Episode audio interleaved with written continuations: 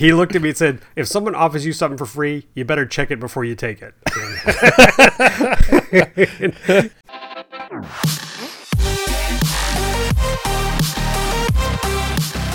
Welcome to the RC Roundtable Podcast, where we discuss the latest RC hobby news, events, model reviews, and a whole lot more. Well, howdy, folks. Welcome to the RC Roundtable, episode number 155. And uh, joining me is Lee Ray That's me. and Terry Dunn. I'm surprised you remember our names. It's been so long. Yeah. Yeah, so we uh, really. Did you have wanna- to write that on your hand? I'm wearing a name tag. Hello, my name is. Yeah, as Terry alludes to, we uh, we've been a little slacking a little bit lately. Uh, we actually a bunch of us have been traveling and kind of pretty busy. I know Lee's been on of the Frolicking, carefree in the U.S., Uh, yes, doing our thing. so that's interrupted our production schedule a bit, and we apologize. For We those. do, and it's it's not. It doesn't feel good. I will. I we've been kind of ornery. At least maybe I. I'm usually the ornery one, but I have been expressing to my buddies here that it has been a while since we recorded, and uh, probably lost half our viewership alone because they can't count on us anymore. So let's bring them back. Let's have one hell of an episode. Let's All do right, it. girls, girls, girls. That'll bring them back, right? You get a car, and you get a car. ah, all right. So where do we start, man? Hey, you know what? I'm going to start by giving something away. oh, that's a good start. I'm just going to start doing that, doing that. How's that? We'll just start right There, here. you get a car. shocked. You We're get a not giving stuff away. We're going we're not going to wait any longer. Uh, a couple like we weeks. didn't take a break at all. We get comfortable, Terry. so uh, when I got back, oh excuse me, when Fitz and I were at Joe Nall, we picked up a whole bunch of bling. You got some of the pins too, didn't you, uh, Fitz? Yeah, I did get a couple. I don't know what I did with them, but yeah. So I picked up some coins. I picked up a couple of pins, and I, I actually had an extra one. So a couple of weeks ago, I posted on our Facebook page a little giveaway. So it was very simple. All you had to do is post a comment with a photo of your airplane, just you know whatever you whatever you like to fly. And some people did, and I picked a random winner. And here we go. To start off episode 155, I'm going to congratulate Eric Lunos. That was quick. Sorry, I didn't wait for your drum roll. Yeah, it's okay. Yeah. Uh, I've already been in touch with Eric, and he said, "Hey, that's awesome." So I got his address. He will After be. he said, "Who?" yeah, who is this? I thought y'all podcast died a long time ago. Um, I don't know if Eric talks like that. yes, you did. You I just insulted our winner. Eric's like, "Man, I'm from New York. What are yeah, you he's, talking or he's British. I know, I've really about?" yeah, things up. British. Uh, so, Eric, congratulations. Thanks for posting, sharing your photo with us. And uh, I'm sure I'll have another giveaway in the next uh, one or two episodes because I got some more travel plans coming up. We'll talk about that at the end of the podcast. But anyway, there we go. A winner, winner chicken dinner for our Wait, buddy Eric. remind remind me how he won. He just had to post a comment in the Do you want to win a pin? Oh, right, right. Okay, so you posted a Facebook thread that said post your favorite airplane. Yeah. Did they have to say why? Uh, you know, it could be that because it still flies. Uh, I just, Okay. anybody who posted something, they were in the drawing. Gotcha. All right. Congratulations. Yeah. So there you go. There's our. That's the way to start an episode. Give something Yeah. away. That's Didn't funny. cost Somebody asked Eric me that. nothing. They asked me, "What is your favorite plane?" I'm like, uh, the, uh, the, the, the one that flies. I, I can't the, answer that. the one I'm flying right now. yeah. Get away from me. All right. All right. Alrighty. Now it's your turn, Fitz. My turn. Oh. Yeah. I took over from you. Sorry. Oh. We can keep going. Huh? You you uh you did some some neat stuff with the camp AMA, if I recall. I did. It feels so long ago, so I'm not sure I can remember everything. You went, you did some things, you came back. There you go. Yeah. Uh, so since our last podcast, I have gone to, attended, enjoyed, and come back from Camp AMA at uh, in Muncie, Indiana, where AMA headquarters are, at the International Aero Modeling Center. Uh, we call it IAC.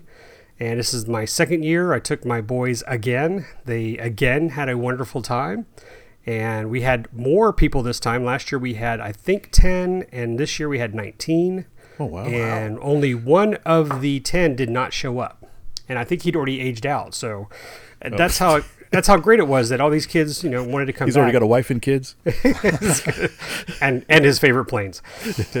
so it's a week long fun event for the kids. Uh, I hope no one from from my office listens to this podcast, but I think it was almost too fun, and I I can go into details if you guys pry it out of me. But I think we just we we let go of the leashes. These kids went crazy. Um, it was just, I mean, it's it was heaven actually. You know, you think about it. If you just give these kids whatever they want and at any time and say, "Here, just go and fly," it, it was what every adult wants these days. We probably could have charged eight times the amount we charge these kids for adults to take a week off from work and and fly whatever they wanted.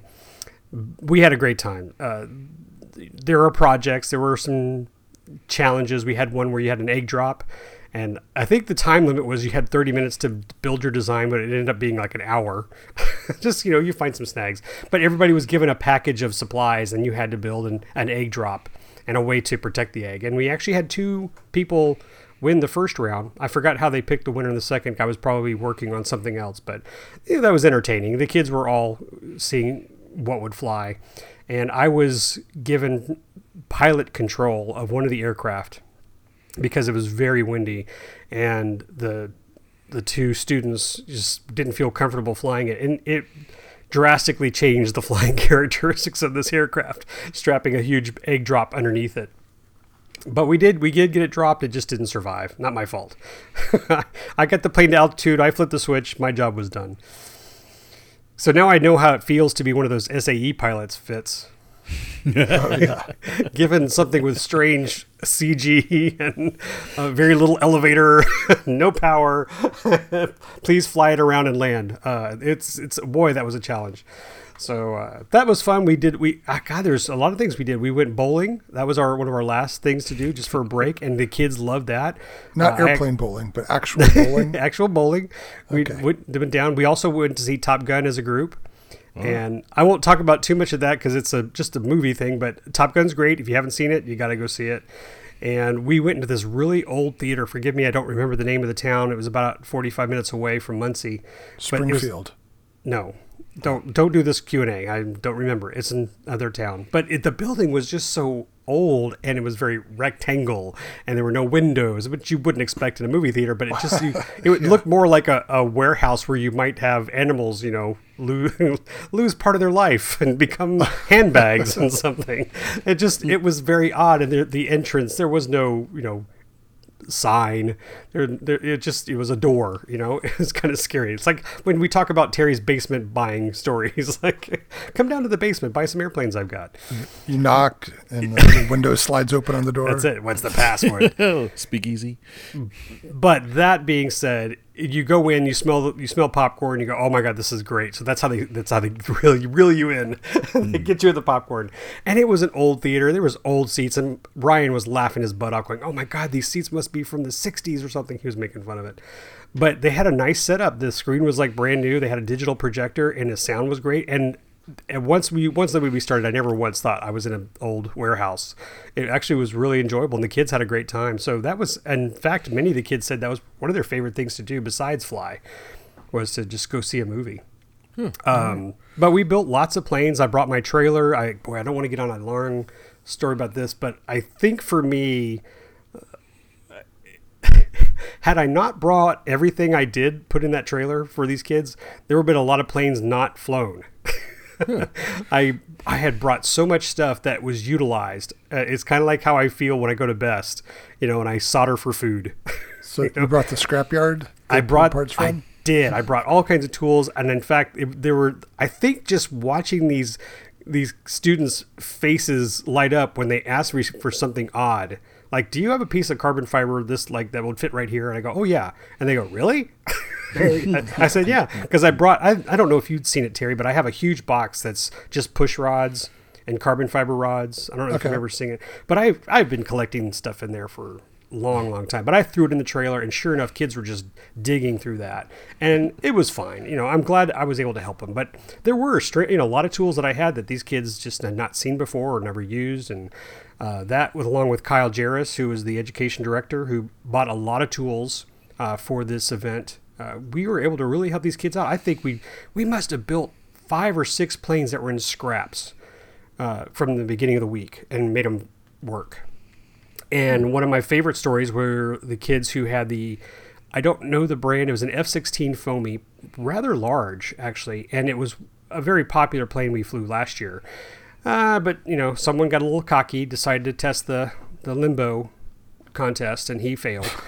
And F sixteen. Oh, he The dragged ground it. always wins that. Oh my God, not this ground. Oh, Fitz, remember, do you remember Fitz when we were at Scobie for a Warbird event? That guy inverted like a Bearcat or something, and the canopy was sanded off, and the nose was Oh, sanded yeah. off. Okay, so that happened to this F-16, but it dug through so much it actually stripped wires. I mean, it, oh, wow. I mean, it just skidded for so long. But I'm I'm here to say, through their dedication, through all my tools and through all the supplies we had, we got it back up and flying. Oh well. And you know. Impressive. and that's that's really what it's all about. It's part of that learning. You know, if you if you're going to stay in this hobby, you crash, you get back up, you dust it off, you pull out your wallet, and you keep flying. And they did. We had a great time. So uh, again, I'll wrap up Camp AMA. It's a wonderful, wonderful summer camp for kids 13 to 17.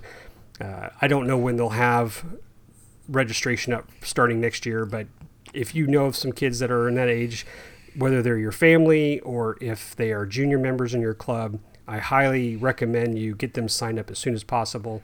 I think because of how big it felt this year and the number of volunteers we can have and the size of the room that we use, we are probably going to have to limit it to no more than 25. And I expect now with the COVID kind of waning off and and the number this number being so big that we'll have a great number come back next year, and so that cap will really limit the number of people who can get in. So, you know, here we go. Here's my little insider information. If you can get somebody to summer camp next year, try to get in as soon as possible. Act now. Operators are standing by. Uh, So- again, what is the age range? 13 to 17. There we go. and you can go to modelaircraft.org. Well, modelaircraft.org is AMA's site. It's amaflightschool.org is the education department. And you can always send me an email if you want here at contact at rcroundtable.com if you do have any questions. Uh, please go to the AMA Facebook page because I have a whole gallery of photos taken from Camp AMA 2022 that you can look through and see all the happy faces. And this is the last part I'll mention, and then you guys can ask me questions if you want. But early in our episodes, I mentioned Jack Rivera. He's a young kid from Austin, Texas, whose wife, whose wife, his mother, reached out to um, iFly AMA to see. Well, I, I don't know if it was iFly AMA. Maybe uh, I don't think it was iFly AMA. She reached out to a group, an aviation group, and said, "Hey, I'm looking for a, a club for my son," and it got back to me. And then I mentioned you know the school and she said oh i think he'd like that. We met we caught up with each other. I donated a dx6 to him and a couple of planes. Joe vermillion donated a plane and you know we got these this kid interested well he was just uh, what, do you, what do you call it? A kid in a candy store. Well he was a kid at AMA flight Kid in school. the hobby store. yeah, yeah, kid in a hobby store yeah. And he had a great time and he won an award for most improved i think. And he was he's a very talented pilot. I saw him flying a lot and building and inspired. And Terry, I gave him one of your planes that you gave me many eons ago. Little foamy 3D plane. I think I That Sukhoi? Not the Sukhoi. This is a white one. Hmm. Okay. It's it's an old one. It has an I old believe bell, you. I just don't remember. old Bell brushless motor on it. But I had brought a couple of kits that I wasn't using with me so the kids could uh, have fun with them. And anyway, Jack did a great job. His mom called me and gave me a wonderful praise about how happy she was that to, to see him happy. That he seems very excited. In fact, you know, I was still on the road coming back to Houston when he'd flown home, and she said the next day he was at the club first thing in the morning. flying. Wow. So he got an extended, you know, Camp AMA with his club, and it seems that the club members there do see his talent. So uh, I hope he gets to go back next year. All right, awesome. So, as you talked about that and talked about the kids raiding your personal stash, um, that made me wonder are there things that we as a community can donate to the AMA or to whatever the education group of the AMA that they can keep in their shed for use at the camp? Terry, you have That is a wonderful request, Terry, and you've caught me off guard because I don't have that list. Although I know what I'm missing, so but that is that would be great. In fact, it would be wonderful to be able to donate donate more. Uh, I do know that just one of the rules we're going to change is uh, how many things we leave out. for these kids to to just grab. We uh, it's just we know that we had boxes set aside for certain projects, and we'd go back to the boxes, and half the stuff was gone. And you know, they were used for the planes we were flying, so we can't be angry. But it's just that it wasn't where they were supposed to go. so, uh, but yeah, uh, it's like some of these kids never seen flush cutters. And I did a lot of soldering. I mean, you know that. I did a lot of soldering. I actually taught one kid who'd never soldered before to solder some connectors. So oh, there you go. I mean, uh, three, you know, th- th- excuse me, I'm trying to get it out. Servo wire would be great. Uh, we didn't have servo crimpers, so we ended up having to solder just ends together. Um, but you know, st- little things like that. Uh, I did a lot of connect battery connector soldering, so probably uh, you know packages of EC5s, EC3s, XT60s, and so forth. Those would be great to have. Uh, you know what? I'll, I'll do that, Terry. I'll yeah, make just a put list. together a wish list, and maybe we can, as the camp gets closer next year, we can throw it out there and I love that. See what people have. I do, and yeah, and, I've already done my donating, so yeah, I'm, I'm set. But you're right. That's a that's a wonderful option or an idea that we can tell our listeners to possibly donate some stuff on items next year. In fact, we could always use more planes if you're in that Muncie area, or if you're ever you know if you know anybody going over there for Nats or or driving through, they can drop off a plane for those students. They'd love it. They liked making things out of multiple aircraft too. All right, cool. It sounds like you had a good time. I did. We had some weird weather. Uh, we did have one bit of rain. It wasn't too bad, but the winds caught us off guard. I think Thursday was just crazy 20, 25 mile an hour steady winds. So, you know, and that was unfortunate. But so we'll, we'll add kites to the donation list. Well, we actually did have kites, and one kite did get away. That's another story. I'll save that for another podcast. Uh, and I think you may have seen the video I posted. Uh, I hope you guys did. We also flew at the pond in front of the headquarters, so we had a couple of float timbers out there. I don't remember seeing that. Yeah, a couple of kids oh. had float timbers. Oh, fun! And I flew, so yay! I I had a good time. I flew that. beep. I flew the crud out of my twin Thunder and Lightning that Austin made me. I think you guys might remember that one for Christmas. He surprised me. Yep. And I took it up there and I was doing these fun flat spins and so forth. And after one flat spin, everybody went, Doesn't that sounds weird, Mr. Ray? And I was like, Yeah, it sure does. It got down and like two of the mounting screws came loose on one of the oh, motors. It was like held on by one one bolt. it's kind of cattywampus there, but it no no harm done. We'll fix it later.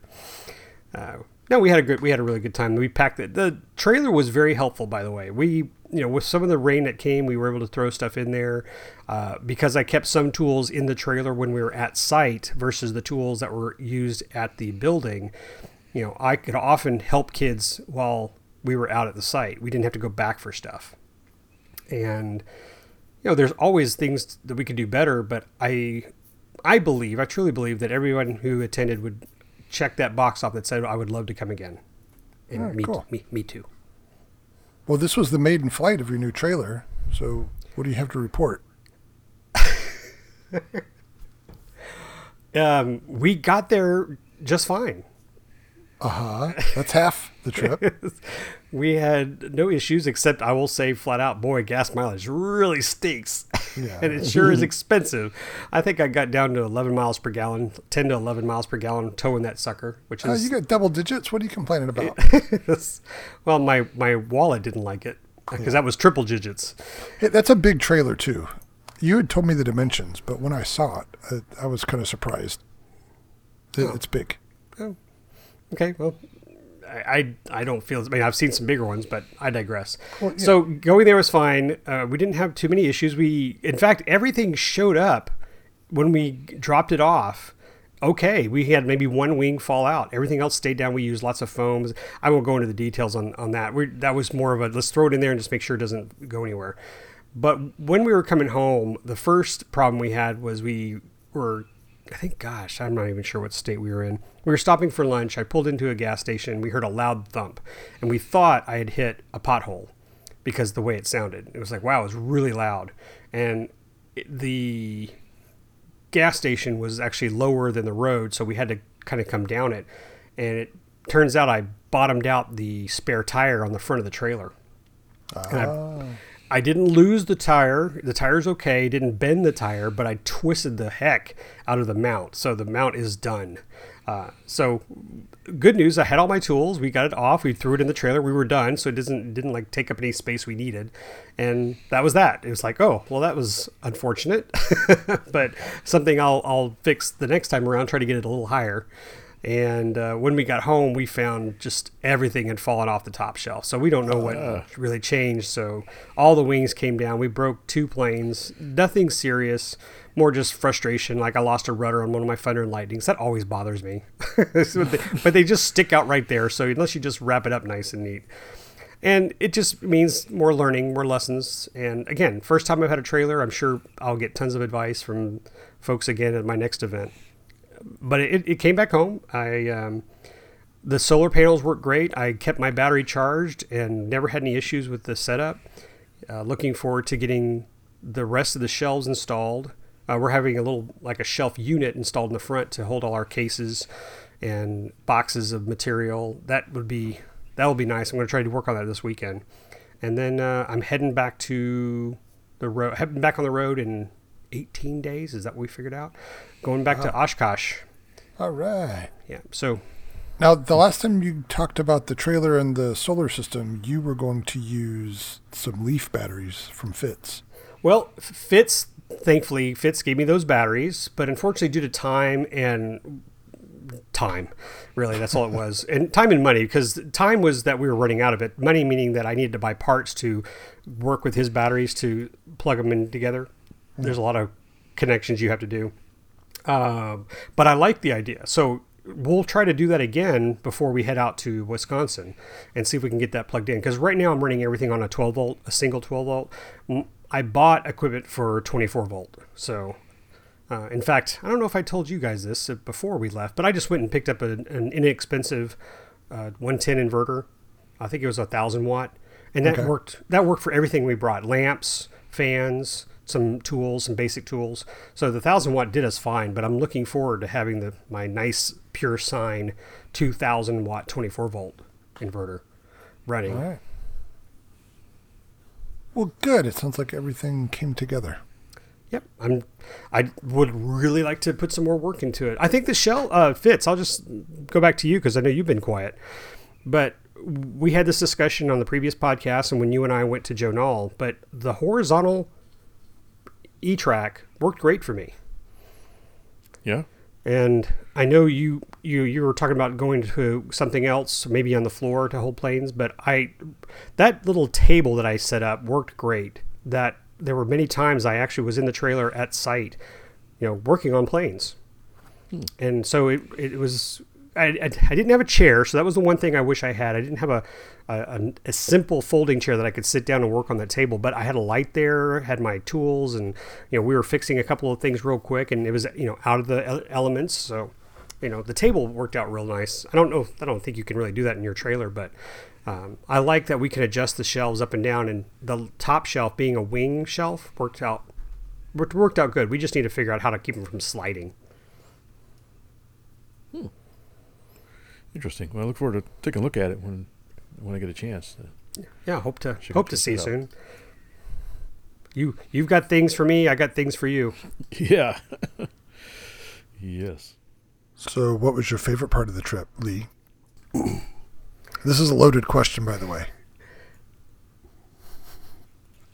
I'm I'm guessing is when I saw that tall, dark, and handsome man. That's the one. That's it.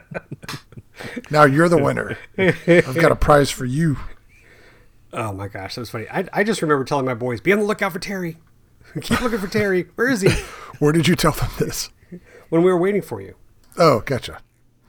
All right. So, for those who didn't know, on the way back, or on Lee's way back, we met in Dayton, Ohio. And we met at the place I've been wanting to go for years and years and years The, the U.S. National Museum of the United States Air Force. Yes. I was not disappointed by the museum or Lee. Well, you were already in the museum when we showed up. Were you? Did you go to the uh, pre World War II section first? Uh, yes, Okay, I tried to go chronologically, good. but then I did not get through most of the World War One section or the Pioneer, whatever the earliest building is. When you messaged me that you were there, When I dragged you out, right, and I ran into our buddy Adam Drain, not accidentally. He knew we were there, and he met up with us. He was our personal tour guide, of, he's an amazing tour guide. isn't he? Yeah, an we should- encyclopedia. We should have tipped him. You didn't? Well, we I, I offered him pie. Remember? And they didn't have the pie. Oh, right. right. yeah, Adam. Thanks, Adam, for you know meeting us up there again because I saw him last year, mm. And uh, giving us his full knowledge of aircraft. Because I, I remember just sitting next to the uh, B seventeen, and he would just point and say, "Oh, you know that that prop over there? That's from uh, Lady Be Good." it's like just off topic. it's like wow. yeah. But how Yeah. much of the museum did you get to see? We saw all of it, um, Really? but at a very accelerated pace. We had uh, between four and five hours to spend there, and I had a short list of things that I knew I wanted to see. So I made sure to hit those points. But then along the way, you're just going through acres and acres of these indoor, I guess they're just hangars that are all joined together, but airplanes on top of airplanes. And so much uh, one-off stuff, like stuff that they made one or two of. They have the only example left, and very historic stuff. I I can't even begin to to cover what's there, but it's super cool. I could have spent probably two full days there and not gotten bored. And Yeah. I like to read all the signs, but at, at this pace, I wasn't able to read signs. I just kind of glossed over them and looked and tried to absorb their history and then moved on to the next one. But I finally got to see a B 36, which I've been wanting to see. I got to see the B 70, which was amazing. Oh, yeah. Have you been there before, Fitz? Yeah, I've been there. Yes. Okay. And were you saying that the B 70 used to be outside Yes, it was outside. and probably the B thirty six too? Like all the biggest stuff. Yeah. And um, another plane that I really wanted to see forever and ever was the F 85 Goblin. And it was just kind of put off in a corner by its lonesome. Nobody was really around looking at it. But I It is an ugly there- duckling. It Yeah. is, but it's so unique. You know, that's kind of my thing. I, I like the the basket cases, but it's such a neat airplane, and I've always thought it was cool, and I've wanted to build a model of it forever. I've been stockpiling parts probably for ten years, and I just never started building one. Um, I just must have sat there for ten minutes and just looked at it and absorbed it.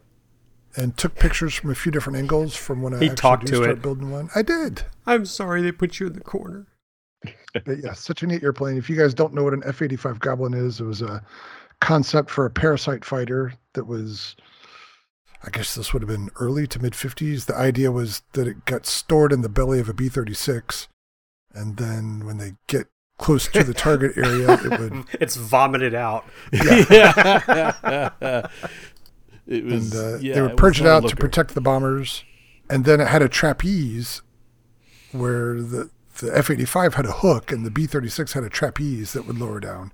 And so to recover it, they would hook the the goblin onto the trapeze. But as it turned out, that was a little harder than they anticipated. Yeah, I'm trying to remember. Did he? Well, it's a landing gear? jet too. It's like it's No, a it jet. didn't. Uh, That's kind of weird. So it's a very fat, short. Yeah, Yeah, take, a, take an egg, add a, bunch, a little little bitty wings and stabilizers to it, and there you go. Yeah. Terry's his gears are turning now. Can I make a large paper mache egg and turn it into a goblin? Yeah, it's a caricature of an airplane. It really is. That's it, that's why exactly it's so what it is. Yeah, it looks very cartoonish. In fact, I keep thinking it reminds me of a, a cartoon plane that's got uh, uh, counter rotating props, like in a movie. Okay. It just looks like you know a very short, stubby plane. Well, it's funny you mentioned cartoon. It actually did show up in a cartoon. It, it showed up. I remember it uh, showing up on. Um, you remember uh, Pinky and the Brain? Oh yeah, I think so, Brian. Yeah, they somehow they were one of his schemes. He ended up getting one, and they made a joke that it was so ugly that it would you know scare the enemy planes away or something like that. Well, from what I read, it actually flew pretty well, and the few times that they were able to get it away and fly, um, it was just a booger to get back engaged again. I'll have to reread the the stuff that I have on it, but I think they ended up belly landing it more often than actually recovering it. And they did the initial tests on a B twenty nine.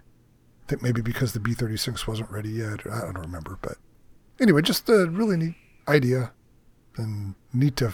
I've been reading about it for years, and to finally see the thing in the flesh, it's just pretty cool. yeah, yeah, it's neat to see the things in the real. Yeah, and then multiply that by a dozen other examples of different airplanes that I've read about, but never seen in person, and bada bing, there it is. Yeah, it's definitely a place you got to visit if you like aircraft.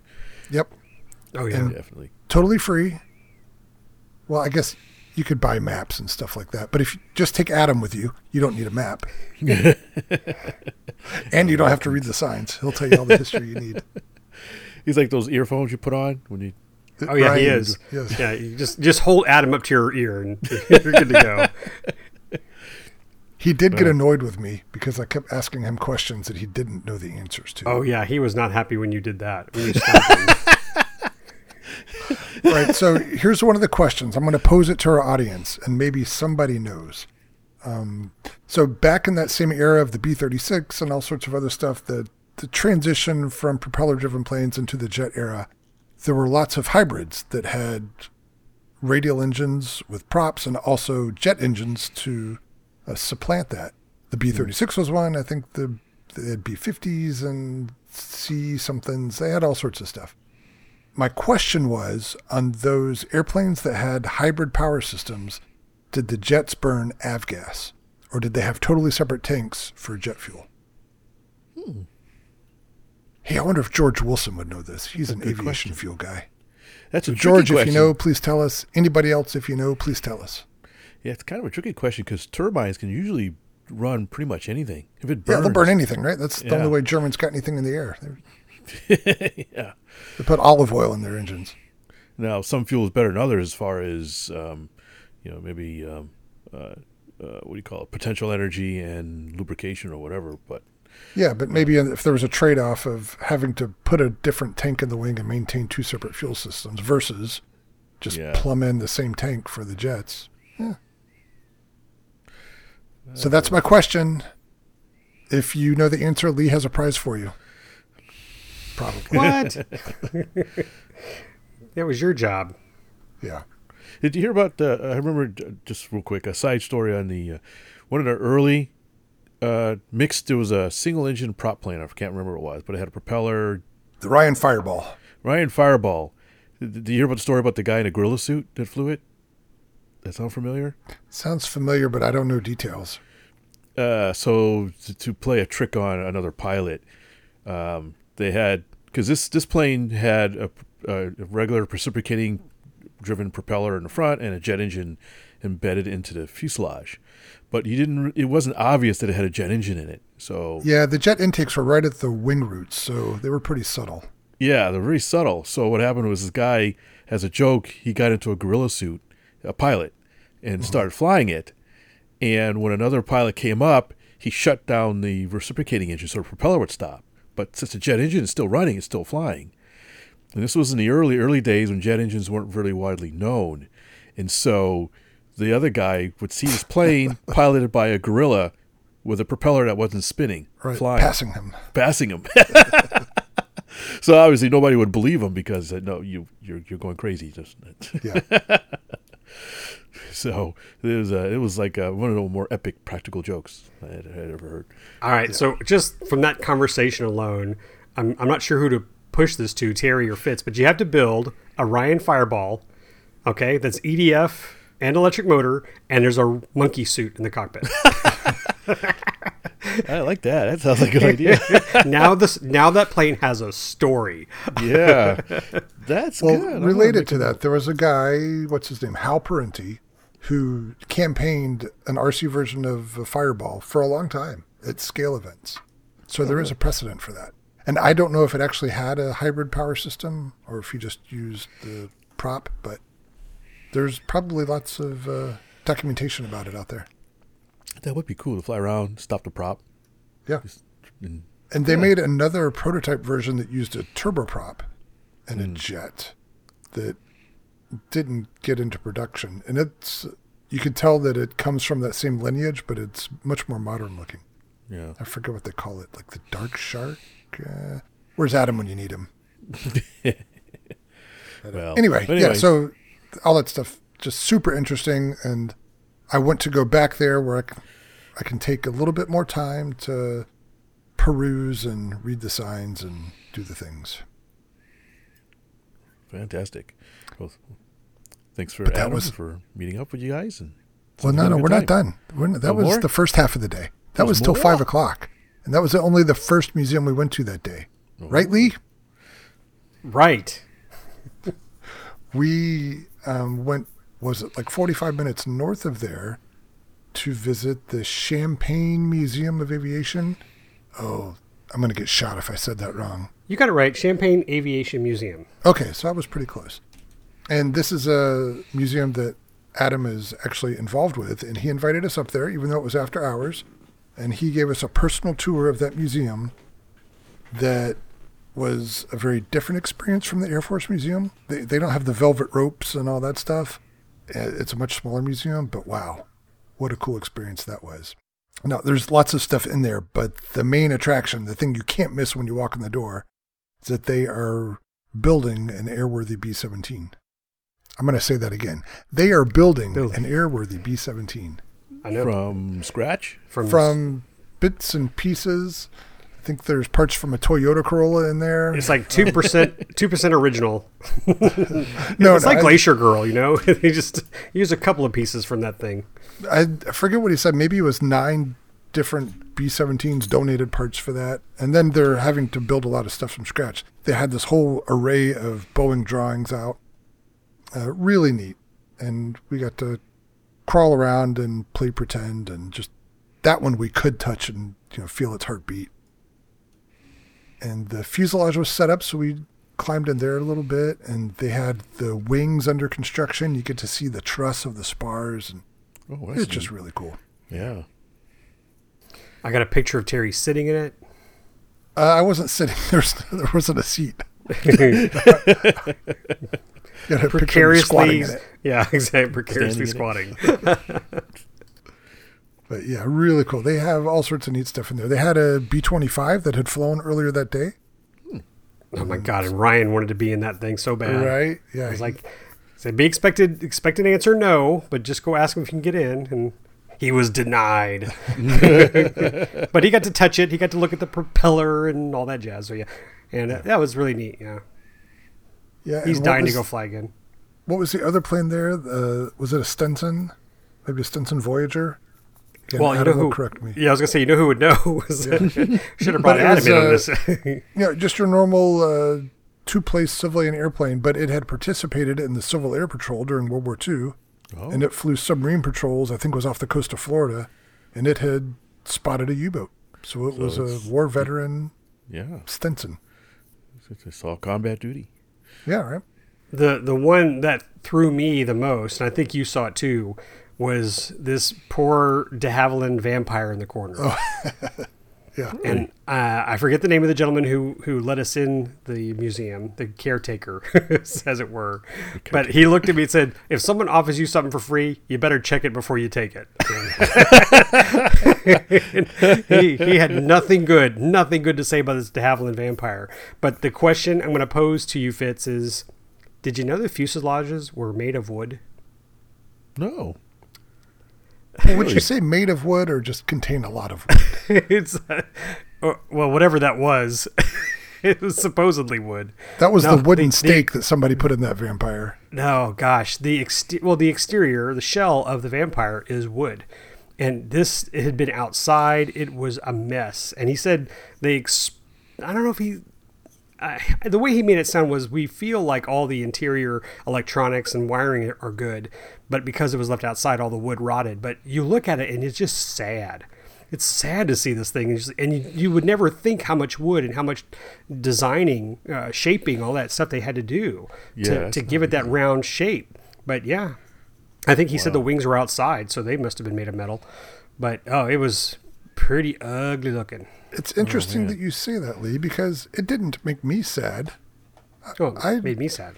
I, know, I just found it interesting like, Oh, how it uh, was reclaimed by the earth over time. And The earth. back to its Gaia has it origins. now. ashes to ashes, dust to dust. But I, like you, I thought it was neat that you get to see beneath the skin and how they fit all that stuff in there and just shove stuff in every nook and cranny.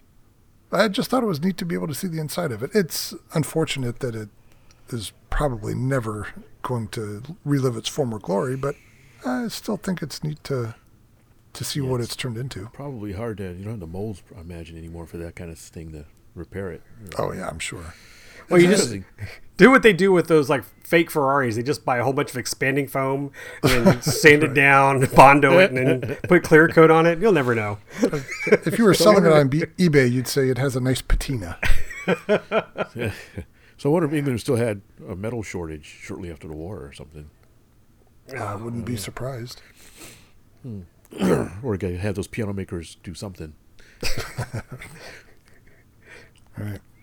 Interesting. Well, it sounds like Yeah. you guys had a great time and Yeah, it was an an thing. aviation filled Saturday. smorgasbord of aviation. Huh? Yep. And Lee let me crash on his couch at the hotel room. Yeah, nice. we didn't we didn't know we had that until Terry showed up. We went to go to the hotel. It was like I because I knew Terry hadn't picked a place yet, and so we came into the room and, and I guess it was Austin. Did you and Austin find it at the same time that it turned out to be a bed, sofa bed? Well, you guys said, well, there is a couch in there. I'm like, okay, cool. I'll crash on your couch. oh, but it was and so then we, small. we got there. I'm like, I wonder. And yeah, it had a pull out in it. Oh, nice. So Lee came to the lobby and got me off the, the couch down there and said, come on up to the room.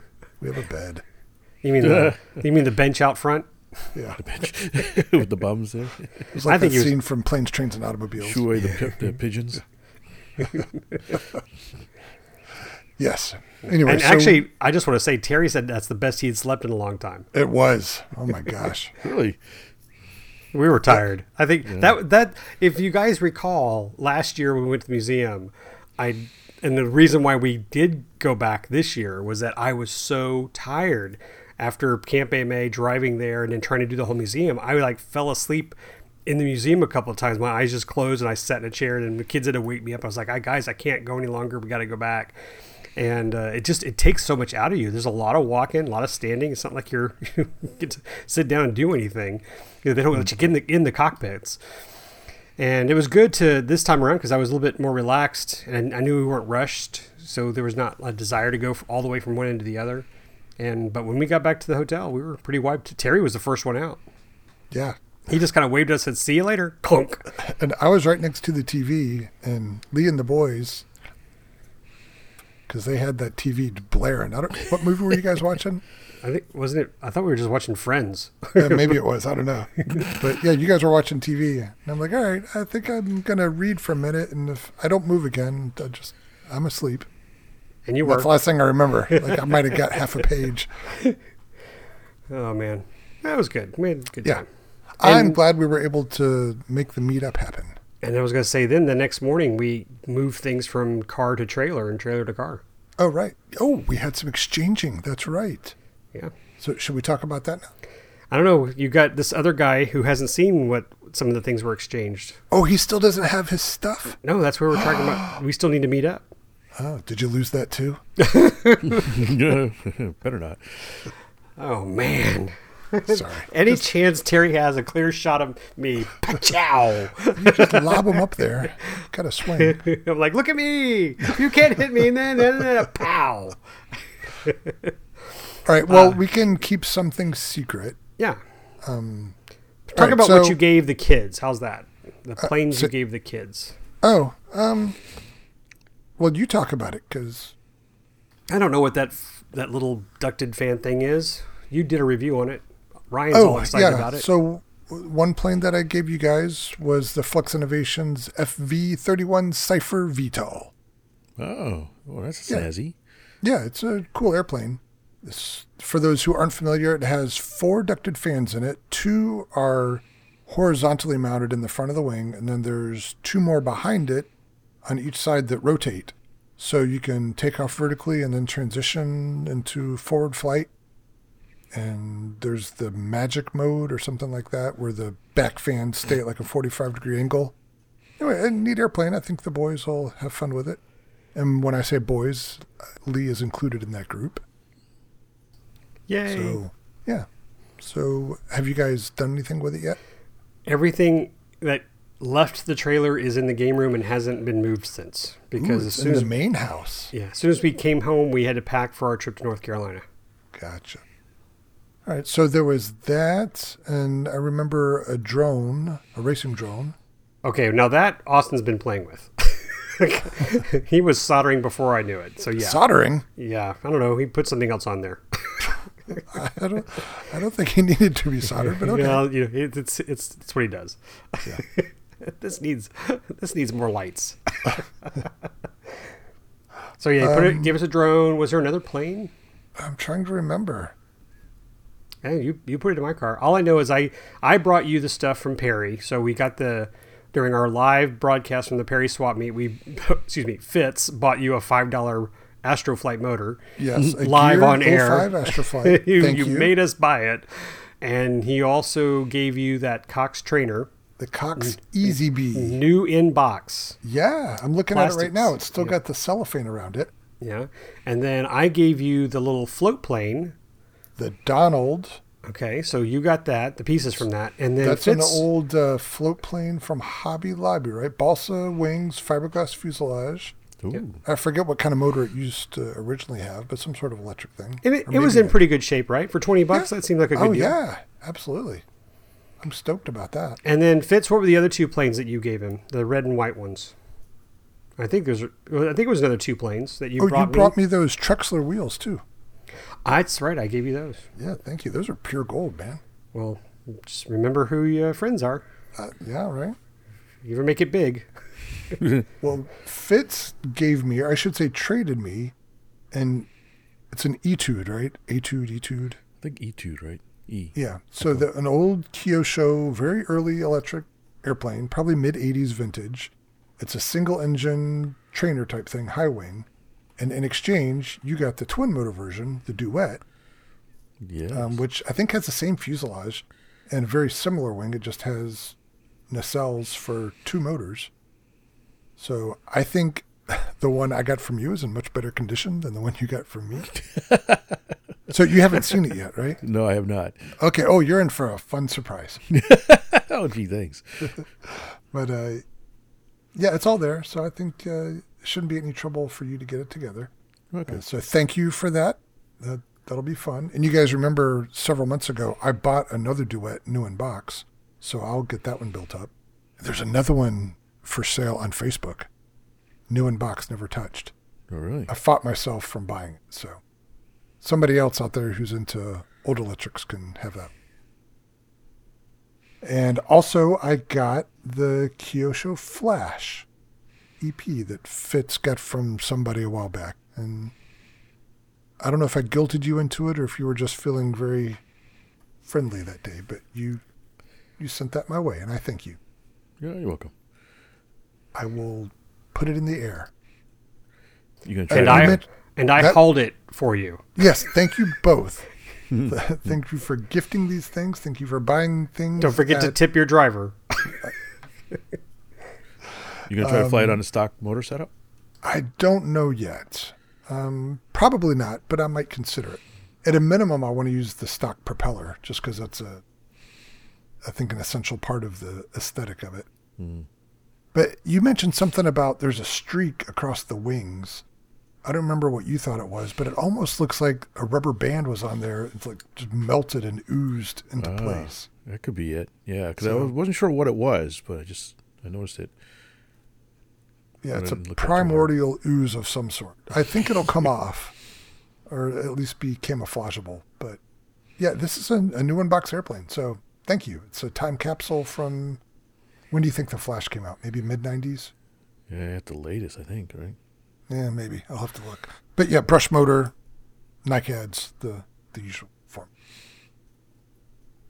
So, was that everything you guys brought me? I actually made a list here. So, oh, and while I'm speaking of fun gifts that I was given on that trip, Adam gave me a an old plastic box from Cox that apparently used to be used to hold accessories like fuel bulbs and fuel batteries. I don't know. But yeah, it's very neat. Box with the Cox logo uh, molded into it. So thank you, Adam. And while I'm talking about all this stuff, I should mention I have been the recipient of the goodwill of many benefactors lately. So there's you guys that I just talked about, and Adam. Then also Steve Hirsch, who was a listener of the show. He sent me a message, gosh, probably a month or two ago, that he had bought a stash of stuff from an estate, and in it was a old uh, brushed motor with a gearbox, the Great Planes gearbox, and a brushed speed controller. And he sent those to me because I told him I would use them. So thank you, Steve, for that, and I will use them. Oh, Lee, and the stuff that you brought to me, there was a Kyosho fan unit and two motors for that fan unit. Who provided those? Uh, I yep, Phil Tallman. Phil Tallman? Okay. Yeah, that's who it is. And there was a note on there, but it didn't have the full name. So Phil Tallman. Yes, So Phil yeah, Tallman. Kyosho fan unit and then two motors for it. So super cool in it. So this is a perfect match for that. So thank you very much, Phil. I do appreciate that. And was that everything? Oh no, one more. Wow, I'm just I'm drowning in Kyosho stuff lately. so it's a good way to die Kyosho fan club. there was another ad on Facebook Marketplace that I ran across. I'm not sure how because it wasn't in any of the RC forums, but there was a person in upstate New York, which is far east of here, who was selling an old Kyosho boat called a Wavemaster. And it's like an outrunner or what do they call outrigger or tunnel hull, like a racing boat, a scale racing boat that uses an outboard motor hmm. and it's a direct drive with a flex shaft, but it's an actual separatable, unique outboard. And it originally used some Kyosho can motor with the flex shaft and a prop. Anyway, they had this thing for really cheap, and it had an old two-stick radio and a timer charger and NiCad battery stuff I didn't need. But anyway, um, I wasn't able to get it because they're so far away, and I couldn't justify the drive. And my good buddy Thayer, who drives all over the Northeast for work, was going to be in the neighborhood of those people. He volunteered to swing by and he made the deal happen. A few weeks later, he was in my area and he dropped it off. And so now it's here in my workshop with me, thanks to Thayer. So, Thayer, thank you. Wow, you have lots of friends. I, I know, I'm amazed by all my good fortune lately. So, thanks, everybody. I, I had to pay full price for my P38. Uh, see, that's when we get even. right? Um, you want to hear about the other thing I bought recently? Please. Yeah. So speaking of vintage RC equipment, there was once again Facebook Marketplace. There was some stuff posted for sale just about a half an hour away from me, and not airplanes, but just odds and ends. And uh, again, a very good price for it. So I went and picked it up, and I would swear this stuff was put in a time capsule in about 1995 to turn of the century and not touched. There's a bunch of really cool books and magazines that are in here from that era. This hobby related? Oh yeah, all RC. It's the kind of stuff like this first. I've got the stack here, um, covering RC airplanes. It's a a book on how to use MonoKote and other stuff like that. That And I'm sure Higley, you've seen it Higley before. books, I think. It was put out by Model Airplane News. Ah, okay. And uh, strangely, there was another one. I forget the title of it, but I think it's. And I was thumbing through it, and there's an article in there that Thayer wrote. and there was another article in there that um, a friend of mine from Lubbock wrote, and I didn't know he had written articles before. So I'm like, hey, I know that name. So I messaged him on Facebook. He's like, oh yeah, I wrote that. So, yeah, small world. Wow. And, uh, anyway, so a lot of neat books and stuff that there's no creases in the spines. These things are brand new, but they're 20 something years old. And, you know, I love that. But there were some rolls of covering, like checkerboard stuff, and all sorts of neat UltraCote covering. I think there are like five rolls of that. Um, two prop balancers, a laser incidence meter, um, a nice engine stand. Sounds like you got everything from your marketplace ad. I didn't get all of the stuff from my high bid auction. Now I'm very jealous. Oh, right. I forgot there was. A Tell me, don't those- tell me there are four Sanders in that. Um, you already know the answer to this. There were four Sanders in this lot of the 11 inch version. Those Oh, everybody knows what we're talking about. The Great Planes Easy Sanders.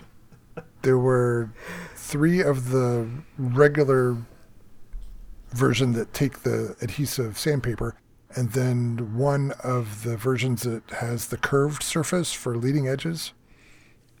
So Yeah, yeah, that jackpot there. That's a jackpot. Yeah. Yeah. And two power pods, Great Planes power pods for putting, I guess, either an 049 or a 05 electric motor on a like a Spectra glider. Two of those, new in box. They're just kind of neat, interesting items that I'll probably never use. I'm glancing at the stash here to see what else there was. Um, a couple of NiCad chargers and glow igniters, just all sorts of neat stuff. Oh, a whole box full of Du-Bro hardware. Like just buckets and buckets of stuff that I paid pennies on the dollar for, and it's all brand new. So, neat stuff. One of the cool things in it was this balsa building board. It was a Great Planes item from way back when. I think it's four feet long and maybe two feet wide. Maybe not that wide, but it's a big slab of balsa, right? Oh yeah, I know what you're talking about. I have one of those. Yeah, and it's intentionally balsa. It's harder balsa, but it's intended to be flat, but also soft enough that you can stick pins into it. Yeah. And I picked all this stuff up just a day or two before Thayer came by with the boat. And so, as part of my appreciation, I sent that to him or let him go home with it. And part of the deal was there's an airplane that he claimed he was going to start building. So he had to use that building board to build that model. Hmm. I need to check up on him and see if he started it yet. So I'll do that. So I am right now very flush with old RC airplanes and RC airplane accessories. I'm happier than a puppy with two Peters. Okay. I guess that's happy. Yeah. I guess. And if anybody needs a timed charger, uh, I've got one for you here. all right, I'm all done. Fitz, tell us what you've been up to. Oh man. How do I beat that? You can't, but you can come in second. I think you had a Warbird event. No, it wasn't the Warbird event. Oh, really? It was an all electric event. Oh, okay. Yeah, so the Sharks Club in Shreveport, Louisiana, Sharks being an acronym, acronym I can't speak, uh, for I think Shreveport Area Rail Control Club, with the control being a K instead of a C. But, anyways, so I had heard about this club before. I know some of the uh, Texas Warbird Thunder guys had gone up there for their Warbird event, and I'd never been to that field. When I saw they're having their very first electric fly-in, I thought, well, that's kind of neat, and it's not that far away. Uh, I actually called up uh, Mike Liable, club president, because he goes up there all the time, asking him, "Hey, how is this club? And you've been up there a bunch of times, and which you know is it good facilities and that kind of stuff?" He goes, "Oh yeah, definitely go up there. It's very nice. The people are great. The nice field and that kind of stuff." So, so I said, "Okay, well, why not?" I decided to make it a, a two day trip. Yeah, I think you have to, right? How many hours is that from Houston? It, it's about a four, what was it, four or something out, four or five hours. okay, that's closer than I was thinking. But yeah, that's right on the border of day trip versus weekender. Yeah, it would have been a real stretch to make it a day trip. I could have done it, but um, being as I, I I can just sleep in the back of my car, I figured oh, I'll just go up there and, and camp out in the car. I asked them, they said to hit. It was myself and another person there camping out anyway, so it was already a few people camping. Uh, and it turned out, and he was absolutely right. It was a very nice club. I had a great time there. Uh, it was uh, they got a nice long runway. They had some really nice facilities. They did. Uh, they had a couple of different air conditioned clubhouses. One's a small one where they had a refrigerator and kind of giving out food and stuff, and they had a large, sort of hangarish type of clubhouse that had these big doors they can open up, and there's tables, and you can store your planes in overnight and stuff like that. And they had uh, plenty of electricity. Uh, being their first event, it wasn't super huge, but it, had, it was a nice showing and a really nice mix of electric aircraft that showed up. And it was really neat. It's really going to a new area, seeing some new faces, talking to some people. Even a couple of guys that knew of the RC Roundtable. There was one kid there, a great pilot, who was uh, just excited to see me there, and I give him a sticker because uh, he's he's listening to the show. He's probably listening now. And well, hold on, you got to clarify. Is he a roundtable fan or is he a hobby view fan? He was a roundtable yeah. fan. okay. Yeah, roundtable. RC roundtable. Well, there's another guy there knew me from the from my uh, hobby view, but uh, this, this young lad was uh, had a great conversation with him. He was interested in becoming a, a pilot for a career, so we had a good, nice, long discussions about aerospace industry and that kind of stuff. So wait, wait, wait! You're saying kids that want to be pilots are into RC? Yeah, you, who would have thunk it? Hmm, I don't know. That sounds fishy. Yeah, I know he was he was a little shady, but yeah, I, I went with it. Yeah. I'll call up my people at the FAA and check. Yeah, really. This. Tell them I saw somebody who wants to be a pilot. and He likes model airplanes. So, uh, so um, just real quick, uh, what can I uh, what can I say? They had some night flying, which was real nice on Friday night. Uh, it's interesting that the field has a kind of a lake on the opposite side or pond. Uh, so you gotta you fly over this pond, which was was interesting. Uh, and in the morning, you get you have the sun in your eyes, but they have these little sun shields you can stick up. It's like a, a, a shield about the size of a you know medium sized pizza, I guess you could say, and it sticks in a pole in the ground. And so you put it so that it's between you and the sun, and so the sun's not in your eye. That thought was a pretty neat idea and so you can still fly without having the sun, you know, right in your face in the morning. Neato. Uh, so was the lake available for float flying? It was not. I asked about that, and you could. They had some boats for retrieval, but it, it wasn't on their property, so they were uh, not doing any float flying at the moment. Gotcha. Um, it may be something they do in the future, but uh, it, it wasn't. It was just there. It was uh, a part of, partly on farmland, I think, and so the, the pond was there for some livestock. Hmm. If I understand, or, gotcha. it was created. They were doing some road constructions, is what I was told, and they created this lake because they needed the dirt. But there's livestock all around it, so I guess it's double duty. Okay. Yeah, drink downstream of the herd. Yeah. Uh, let's see. Uh, we had some nice weather. We had Oh, they did a neat thing. They had combat a couple times a day, and they had these planes. They were called the Bloody Baron. I guess they're a flight test. Yeah, makes these little. Uh, they mm-hmm. were slightly modified uh, Bloody Barons with streamers, and um, a gentleman in the club made them. And what they would do is they would randomly call pilots that registered to fly them. So it wasn't any a, a, fixed group of people. They just had they had about maybe six or eight of them, and they they would just go down and randomly pick numbers of uh, flight uh, registrants and say, okay, hey, you're flying combat. Here's a transmitter. Here's a plane. Have fun. Oh, and they and just had a, a pool of airplanes to pick from. They had a pool of airplanes. They sat on a table. I thought when I first got there, I thought they were for sale, but I said no, these are just for combat. So they'd pull airplanes and they would go randomly pick the same number of airplanes as, as pilots and run them through a random number generator and call it your name. And I got called. Oh, cool. And so I got the streamer combat. It's streamer combat. These these okay. are little planes. They probably have a 26 inch wingspan or something like that. They're not very big. Yeah. Little electric things. They flew really good though. Yeah it was I'd never flown one of these Bloody Barons, and it was a really nice flying model. I thought it would have been some sort of torquey, twitchy thing to fly, but it actually flew very smoothly uh, until my aileron servo stripped out and I rolled the thing into the ground. But uh, but it was uh, it was uh, fun. It was a neat idea. I had never been in a club that did that before. That, that give kudos to them for really involving people that are uh, that show up to to the event. That was pretty cool. Yeah, yeah that's a neat idea. Eh, what else? They had pyrotechnics. They actually had a little bit of. Uh, I know they do this with the big Warbird event they have, where you fly around and they shoot off explosions and fireworks and stuff that you can fly through. And so they did that a little bit when I was there. Not not a whole lot, but that, that was pretty cool. Uh, All right. Oh, also, they gave me an award. I have an award sitting here.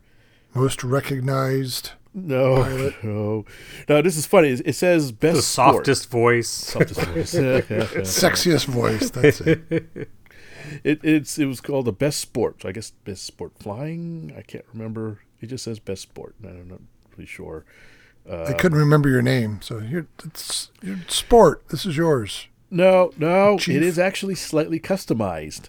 I don't know if this was by accident or on purpose. They alluded to that it was on purpose, but we'll see. Um, it is a it's a neat plaque. I have to show post a picture on our Facebook or something. So it's uh, a it's a cover of a magazine, RC Modeler from 1967. And it's got an attractive young lady uh, In a bikini. kneeling down holding a plane. And the plane is a Kawasaki Ki 46 Tony, which happens to be ah. one of my favorite planes of all time. Yeah. So I I don't know. They, I told him I said, "Hey, that's one of my favorite planes." And he goes, "Yeah, we do our research," and that's all he said. Wait a minute. Did they make the trophy like I, I don't know if it was joking with me or they did some re- quick research and made this real quick. I'm not sure, and they didn't tell Huh. me. So I thought that was pretty cool. Uh, so kudos to them. But you know, And me- congratulations. Yeah, thanks. But uh, enough of me talking. I actually had a chance to sit down with the club president, and he uh, entertained me with tales of his club and some other things. So uh, let's go take a listen to what he had to say about his club.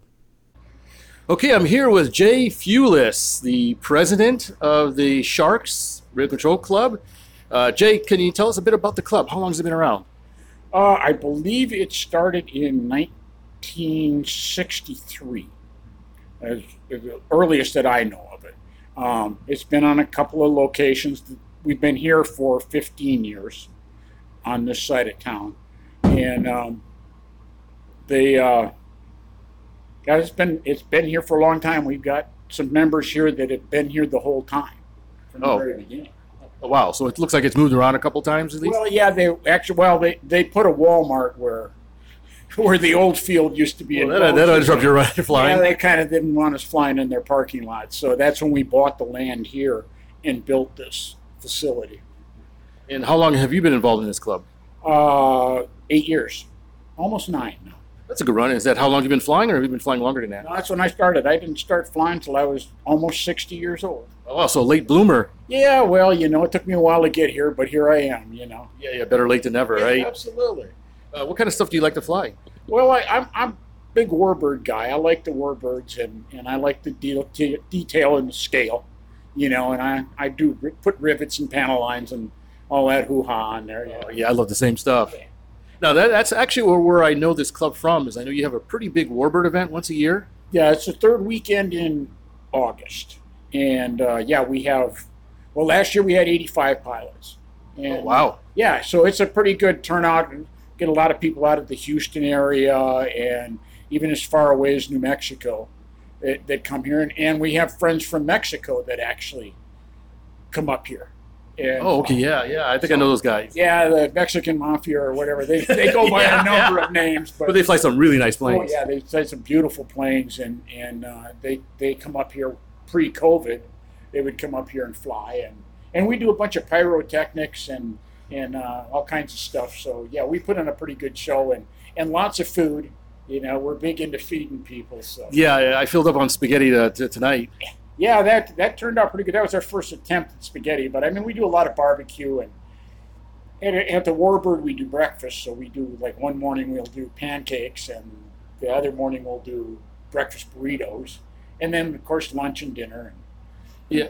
Yeah, now, of course, I'm here for the electric event, and I understand this is the first time you're hosting an electric event. Yeah, we were looking for something else to do. We've had a standard three, and we have a, a, a spring fun fly, and then the big warbird, and then we do a jet rally in October.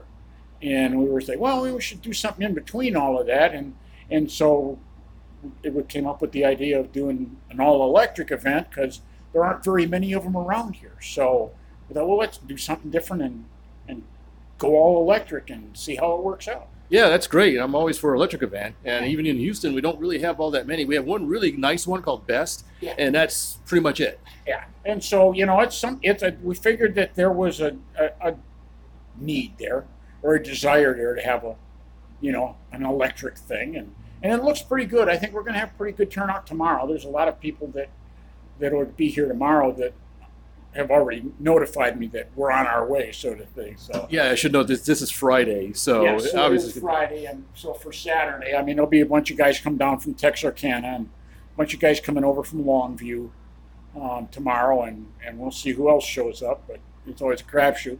It's going to be a nice day, a little warm, but it's going to be nice. yeah, a little warm. It's probably unseasonably warm a, a bit this year. yeah, it's uh, we're already laughing about it being warbird weather because it's usually hundred plus for the warbird the third week in August. You know, it's uh, Yeah, but I think it's a good time of year, and this is sort of the opposite end of the year from Best to Big Electric in, in Texas. So it's actually a nice time to have this event. I think. Yeah, that's you know, it should be, you know, maybe ninety. I mean, I think the average temperature here is like eighty-nine or ninety this Well- time of year. Well, what I like is you have a lot of covering here. We're we're sitting in an air conditioned clubhouse, which is really big, but plus you have a lot of awning uh, for, for shade, and so it's even if it gets pretty hot, it's great. There's lots of places to hide from the sun. Well, yeah, it's pretty much uh, it's it's nice because you know you go to a lot of places, and if you don't bring your own canopy, you're pretty much exposed to the elements, you know. And so we wanted to build all this as best as we could because we we enjoyed having it, and you know, Yeah, that kind of leads me. Let's talk about the club a little bit. Now, you do have some hookups for people who want to stay in RVs overnight. yeah, we've got uh, four 50 amp hookups and four 30 amp hookups. We don't have any water or anything, but we have electricity. So at least if people come out here, they, they, they don't have to run their generators. They have power and run their air conditioners and stuff. They can plug in and and we only charge ten dollars a night, so that's a pretty good deal. That's nice. Uh, dumb question. I guess that's 240 volt. Yeah, I believe so. Yeah, Yeah, 50 amp. That's got to be It's- 240. it's- Yeah. It's for the RVs. I mean, Okay. Yeah, that's- I'm sure it's two, yeah. 220 volt. So, well, whatever it takes to run an RV, that's what they are. I, not my field of expertise, but Yeah, 220, 221, whatever it takes. yeah, whatever, whatever makes the lights go on is good for me. You know, Now, now, you have a nice paved runway. Do you know how long it is? it is 40 feet wide and 600 feet long. Oh, that's pretty snazzy. And you got a grass strip sort of on the side. Yeah, there's a small one over there. The plans are to make that bigger going forward because some people just like to fly more off of grass than pavement. You know, and, and a lot of that depends on what your home field is like. If you fly off of grass all the time, then getting on a paved runway is kind of weird. You know, so. Well, it's nice to have the option. Oh yeah, absolutely. Because I mean, some planes just handle better in the grass, you know, and they. Oh yeah, especially like World War One too. Those tend to not do very on pavement. Nah, that, that, old- that old that old strut hanging off the back is just they're much easier to steer in the grass, with the tail getting a little extra friction, you know. Oh yeah, yeah, definitely.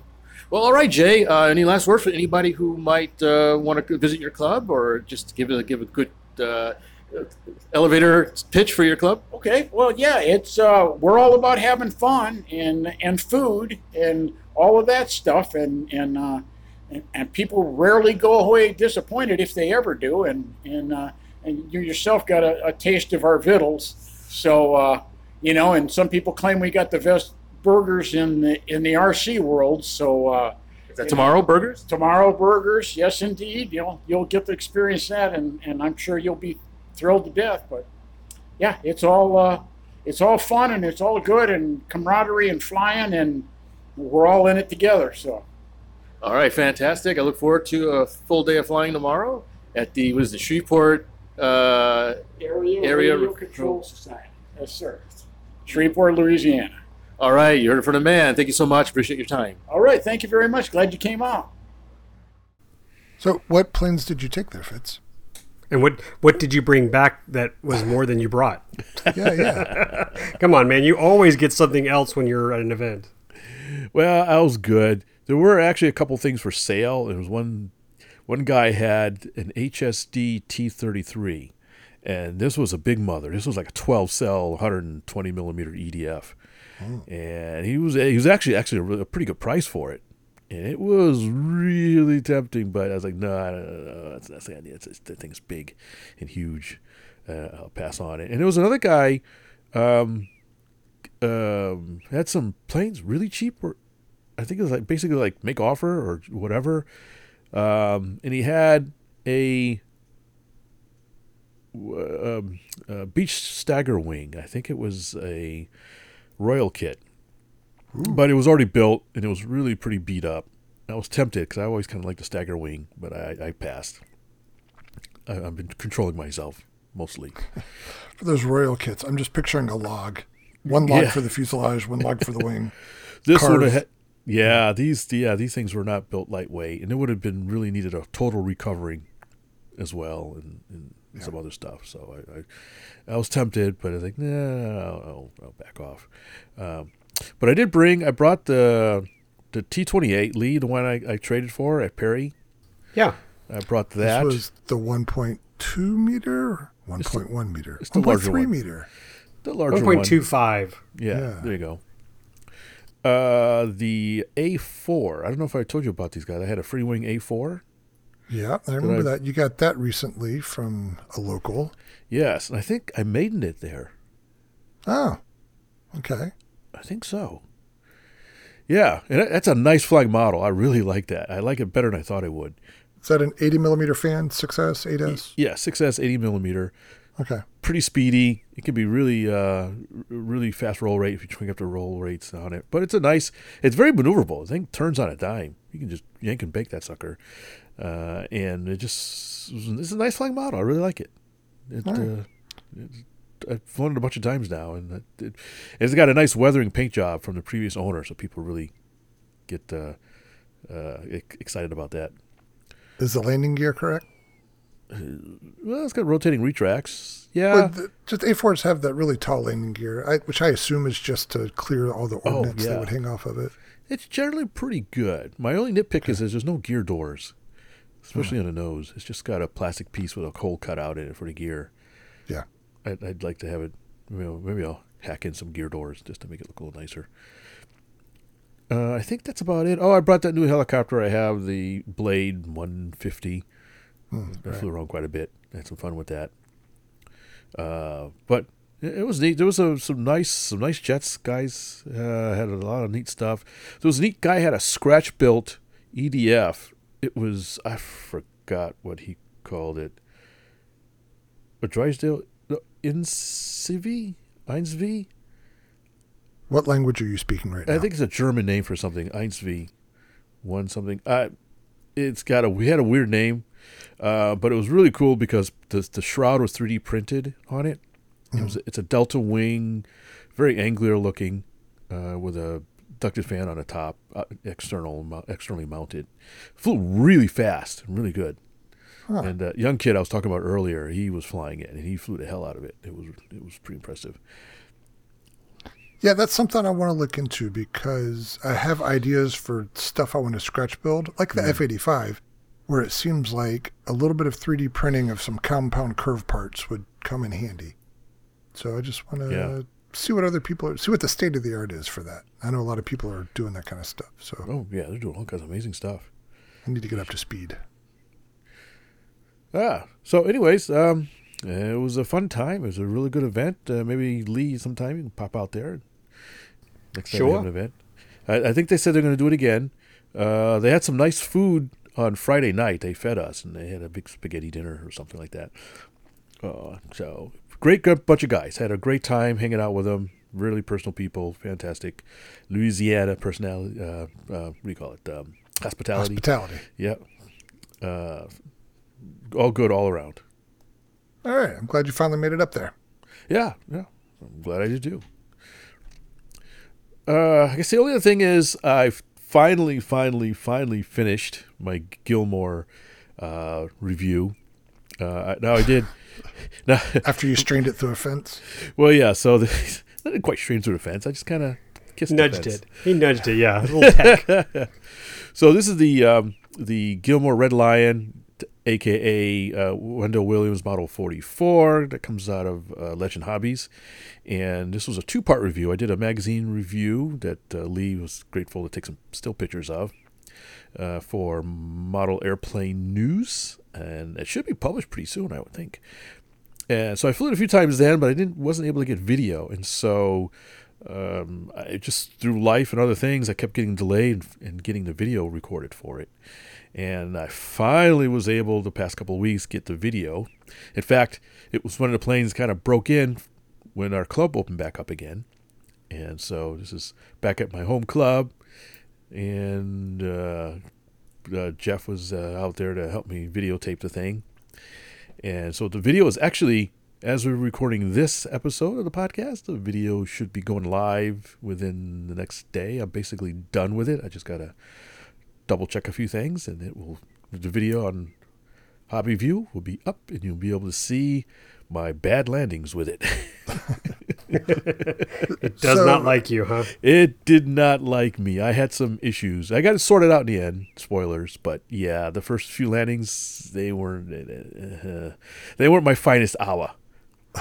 Well, that was going to be my question because when you talked about the maiden flight several episodes ago, you blamed the incident with the fence on a crosswind. Yeah, Is that still your prevailing theory? I think so. Unless I had a problem with one of the wheels, because uh, the subsequent flights weren't that bad as far as windmilling into the sidelines or anything like that. Did not have that problem. So the plane's okay. It survived, uh, but it got banged up a little bit. But uh, Okay. it, at least it tracked straight when it landed and that kind of stuff. So So it's a different kind of landing problem now. it was a different kind of landing. Yes, you'll have to watch the video to see. Yeah, all right, no That's all I'll say. spoilers. I get it. Uh, but it's fun. I had a lot of fun with it, and uh, it's it's pretty neat. It gets a lot of attention. You bring out to the field, people really like uh, the looks of it. It's got it's really pretty cool looking plane. Yeah, it is, and it's unique. You don't see many golden era racers. That's true. Yeah, it's very rare. Although I just found out there's another guy locally who has one. He hasn't flown it yet, but he was asking me about it a little bit. So that's pretty neat. Although he's got a different engine, he's got a little more oomph in his, uh, which is fine. Uh, but it'd be interesting to see how his flies compared to mine. Yeah. So that's finally in the bag. Uh, I've been working on a Corsair Hangar 9 60cc Corsair for somebody, and that's oh man, that plane. It, You're a good friend. it, that's an ARF, but Air Barely. ARF. well, the the main problem is those. Uh, I'm doing the full landing gear wheel, uh, the doors. As you know, the, the Corsair has those sort of split doors. I don't know if you can call them a clamshell. They're sort of barn door gear doors, Yeah, we're with you. and you're not giving much to work with with the kit. You have the doors, and that's about it. You gotta you gotta source your own hinges and um, servo mounts and you know a bunch of other stuff. It's really a lot of fabrication. Surprising uh, more fabrication I would have thought for an ARF to get them working, and so it's it took up a lot of my time just doing engineering for those stupid doors. But anyways, All right. I so digress. did it all come together? it did finally. So it's all come together. Now I'm working on the fuselage and going to be installing the engine next. I think real quick, real soon, and we'll go from there. It's a big plane, pretty impressive. All right. Have a lot of fun with it. Uh, this reminds me, I still need to finish the n- replacement gear for my Wilson Corsair. Wilson. Yeah. Electric, right? Uh, Wilson, no, Wilson's gas. No, I meant gear. Oh, Sorry, Yeah. sorry, we were talking about electric planes and stuff, and I was just stuck on that. Uh, yeah, Gas powered retracts on that thing. Watch them go. got electric starter. gas powered. Uh, uh, It takes hy- six hydraulic steps. You got to choke. got to start it. uh, yeah, electric. I, I have the same electrics on my other Corsair, and they've worked fine. It's just just trying to retrofit them. And gosh, the whole retracts thing that could be a whole episode on deciding pneumatics versus electric versus mechanical. Yeah. Versus hand launch. Yeah, well, it's funny because I was coming across some pictures of like planes that I have, and I came across my Phase Three P thirty eight, mm-hmm. my replacement one, and that thing came with gear, but I was so happy to just remove it, you know, and let it just fly on grass. And I've been doing that with a lot of planes, like the Vampire. I was talking about my uh, Hobby King Vampire. Oh no, I think it's a Durafly. I think it's that was the brand name. But I love that thing. But it flies way better when you remove all that weight of the gears. That's one of the appeals of the F eighty five I want to build. The, the real one didn't have landing gear, so Oh, yeah. why bother? You you should have a net for that.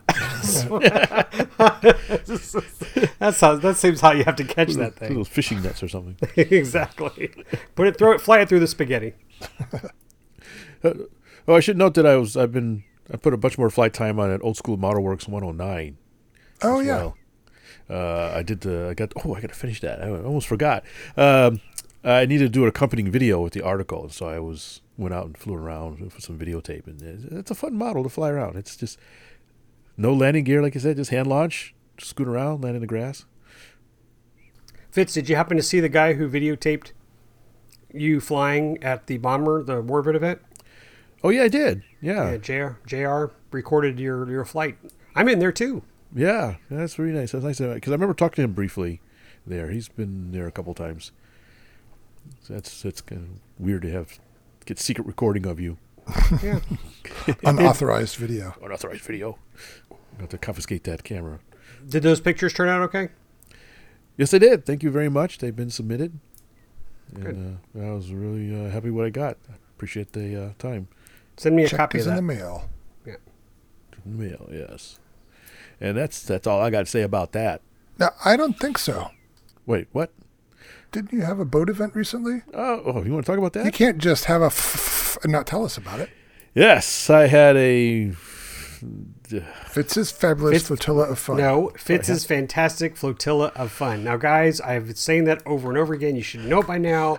I even had a really cool flyer that Fitz has not, you know, used, and I'm really sad about that because it's very festive. Oh, I've used it once or twice. I'm just sad I didn't get to go because Kirk brought his tugboat, and that probably was awesome. He did. It was beautiful. Yeah, this is a story.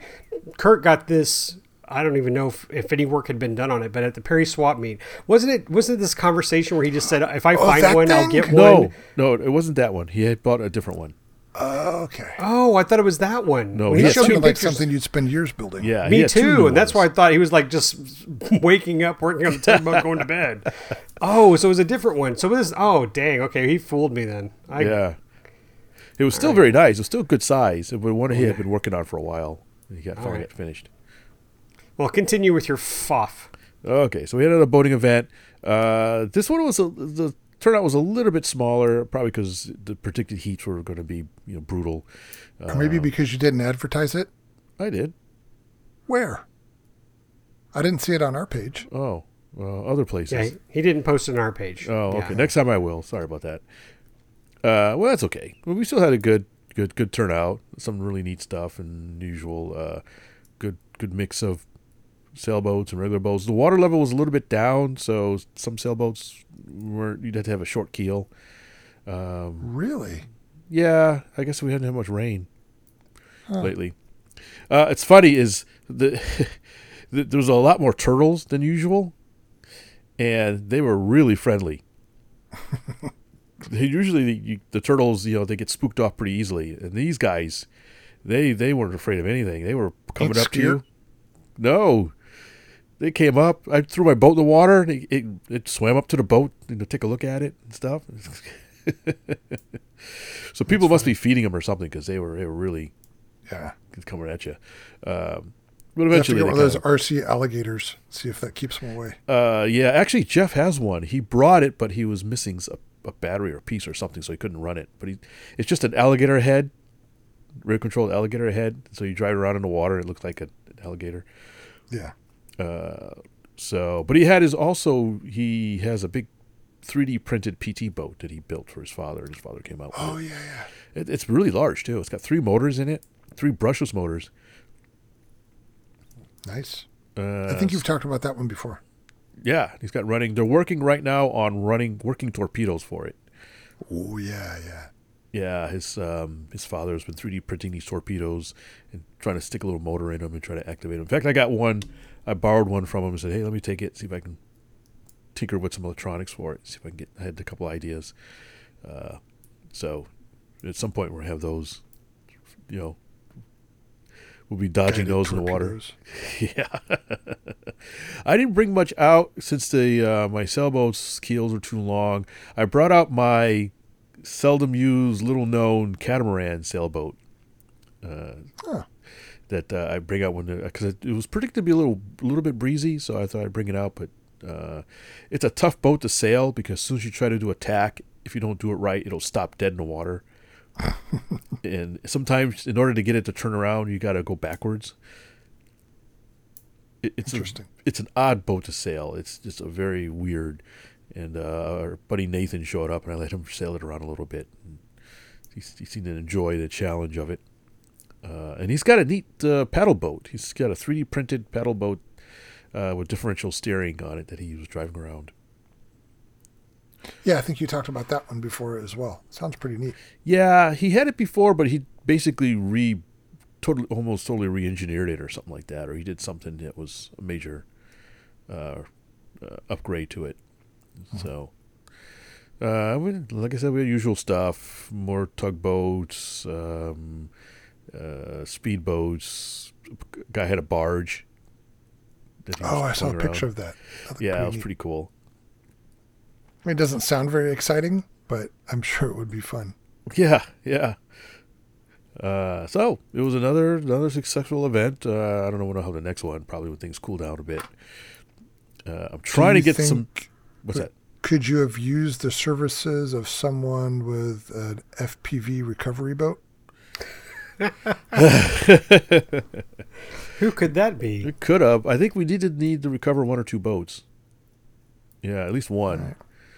Uh, I'm anxious to see that, Lee. Get it out there. yeah. It's it's ready. I got it running. I didn't remember.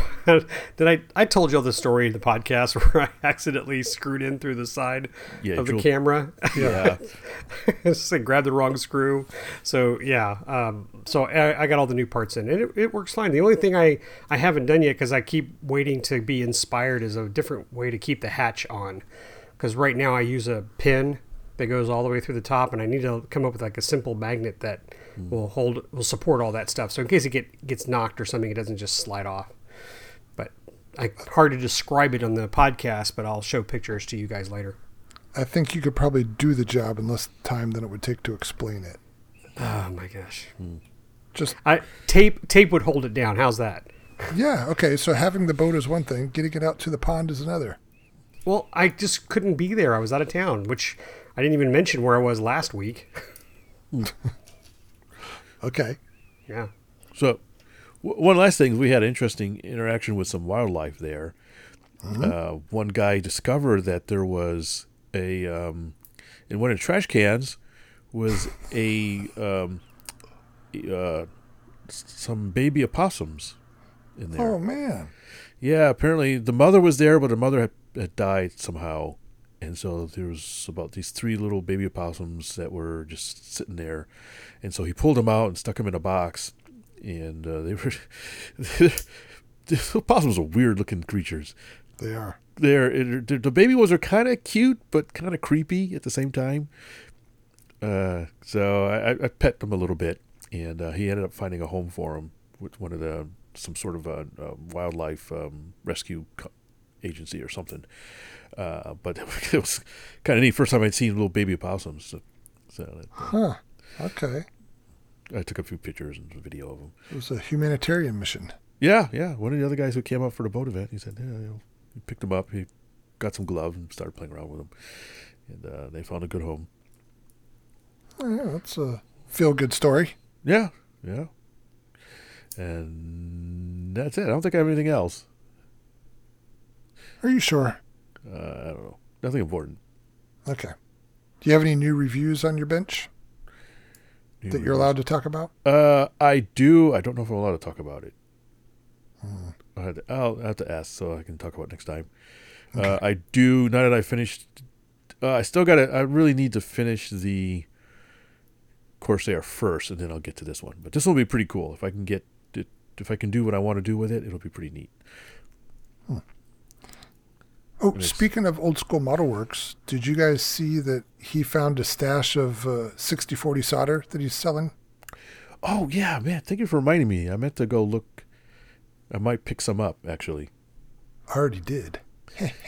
And I saw the thing and I got distracted by something else shiny and I totally forgot to look. If we may not have any more, as far as I know. Um, when I checked a little while earlier today, there was still some available on eBay. Okay. So I don't remember. Maybe it was a one pound spool each, but he was offering two one pound spools in lots on eBay. So if you need some old school 6040 solder, see what I did there? Old school. Um, There's a link on our Facebook page and also on the Old School Model Works Facebook page. Check it out. And when I say that, I realize I've not yet soldered any electronics with the new stuff, the lead free. Have you guys experienced that yet? Oh, I don't know if I have either. Ah, gotta have my lead. yeah, I've I've been working off my stash of 6040 forever, so I haven't had to switch over yet. I'm not really looking forward to it. Yeah, I'm sure somebody out there has soldered with the, the lead free stuff, but not me. we we may have talked about this before, but something that I did some research on with, when I was getting some Kestrel solder is that they have an expiration date. So yeah, So does Velcro, but I, I know, and but I'm just saying it has, and some of the research I said is you know it's overkill on the expiration date. However, the the rosin flux that's in there does age, and you know they did say that you shouldn't hold on to it for many years. So the stuff I have is quite old. It's been working for me, but one thing I've been wanting to do is buy a brand new roll, like a fresh roll, and do a solder comparison. I might do that and get back to you guys. All right. I'm pretty sure the stuff I have now doesn't have flux embedded. I just use separate flux. Actually, I've got it right here next to me. Let me look. Pardon Usually the sound does of the have embedded. wheels. I said I meant Kester. I didn't know why I said Kestrel. but whatever. There but yeah. So I'm reaching. I'm reaching. I'm reaching. Uh, stretching. Ah, got it. Don't hurt yourself. Uh, I almost did. Um, oh, it does have flux. 2.2% flux. But it's only 0.025 diameter. So it must be a That's what I like. I like the thin stuff. Yeah. Anyway, so this will last me a little bit longer, but when I saw that deal on Mark stuff, I'm like, yeah, you know what? I'm just going to plan for the future and grab a couple pounds of it. So I've actually had a roll for several years, but it's getting low, so I certainly can use it. Yeah. So there was that. And you guys want to talk about the radio now? sure, your turn. All right. So you're going to make me do this? Fine. I am. You guys Highlight- remember? highlight that we had someone write us back Well, very sure. eloquently. Unsolicitedly. Is that a word? Yeah, unsolicited. So we got to be careful what we say about people. I know that somebody's actually listening. People are actually listening to us. Um, On the last episode, many, many moons ago, we talked about the single stick radio from Aloft Hobbies. And in that discussion, we guessed a lot of things. And As we usual. made our own theories about a lot of things. As usual. Because the website didn't have all the answers. And also, we didn't do a good job of reading said webpage. So, within a week of us releasing that episode, we received an email from Wayne Flower at Aloft Hobbies. And he filled in some of the blanks for us and corrected some of our erroneous assumptions. So I don't want to read the whole email here, but in general, we talked about how you would hold this transmitter. And we were kind of right that you cradle it with your left arm, where your hand, your left hand is underneath, and the throttle is a slider on the right side of the transmitter box. So if you can imagine your your left arm is supporting this thing, and your right index finger is going to actuate a slider on the right side. And he said because of that, you actually wouldn't want to use this radio radio if you're limited to the use of one hand because you need both of them, even though it's unorthodox. Um, but they are working on a radio for people with only one functional hand. So we'll stay tuned for that. Now, the other main thing we talked about was whether or not this thing comes to you pre built or if it's a kit. We were wrong, or at least Lee and I were wrong. Or who was with me on the side that it's got to be pre built? Me. Yeah, okay, so we were wrong. But I was right. I don't I don't feel wrong. But you will admit I was right. Uh, you were. Un- You were not you were right. We were less right. So there's actually it does come in kit form, and there are two kits. There's a kit available if you already have the base radio, which is the FrSky X10S Express. So if you've already got one of those, you want, want to modify fast. it. Yeah, right. You can get the kit that just has the parts you need to convert it into the single stick radio. If you don't have any of those things, they have a kit that has all the components. And you know, I had asked the question: Is that a legal thing to do to start messing with radios if you don't have a X license from the FCC? And Wayne explained that you're not messing with any of the electronics, so it's just kind of transporting from one vessel to another. So it's fine. There, no special licensing is required to build this thing. So I think that's the basis of it. Um, they have updated the website since we last looked at it. One neat thing that I saw in there is that you can get a version that has a, a wooden case. And I thought that would be neat to stain it and varnish it in a unique way, and you would have an ultra unique and personalized radio. So Yeah, that's something that that I would like to consider. I don't think I've ever seen a transmitter with a, had a wood case. That's different. Yeah, and actually, just in the bare wood, it looks pretty good. But the other option is the black anodized aluminum, which also looks good. So let me scan this email again to see if there's anything I'm thinking of. Um, I think that's about it. So go to Aloft Hobbies and you'll see it, and uh, you can see for yourself what we were talking about and guess wrong about. But I think it's very interesting, and uh, we're going to keep tabs on it and maybe get our hands on one at some point. So that's our our token correction. Do we have like at least one of those every show, right? Here's what we said wrong last time. Shame on you for listening to us. It's why we have more episodes. We should just have a blanket disclaimer at the beginning, as I think it's implied anyway. They, these guys are full of crap. Just take everything with a grain of salt. The things you hear on the show may or may not be accurate. R- Right. All right. So we're what an hour and a half into this thing? No, uh, hour and forty minutes or ish.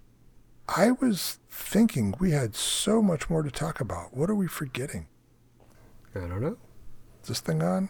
I'm well. I'm talking. Um, well, I've got Air Ventures coming up for me in a couple of weeks. We might get a podcast out before we go, so I'll hold on to that. But I'm going back with the boys, driving up trailer, RC flying. Woohoo! We'll do some live stuff from the AMA. I'll maybe do some RC roundtable posts as well. Nice. So keep a lookout for it. Uh, I'll work on my trailer. I might post some trailer updates on our Facebook page. So guys, check us out there. Get on Facebook. It's not hard. It's not difficult. So if you're going to Oshkosh, that means no full-scale P-38s are showing up this year. oh well, no one showed up last time. It's just that I was trying to park the car when it was doing its solo flyby, and I was so angry. I mean, it was unbelievable because I couldn't find a parking space. I dropped the kids off. They had my camera. Oh man. yeah, it was not a pleasant. But anyway, yes, I will. Let's hope that there will be at least one or two, or three. All right, So I'm are just going to say it four. All the P-38s. so are you at a hotel this year? Or are you camping out? uh, hotel. We're staying at the same place. Okay, good.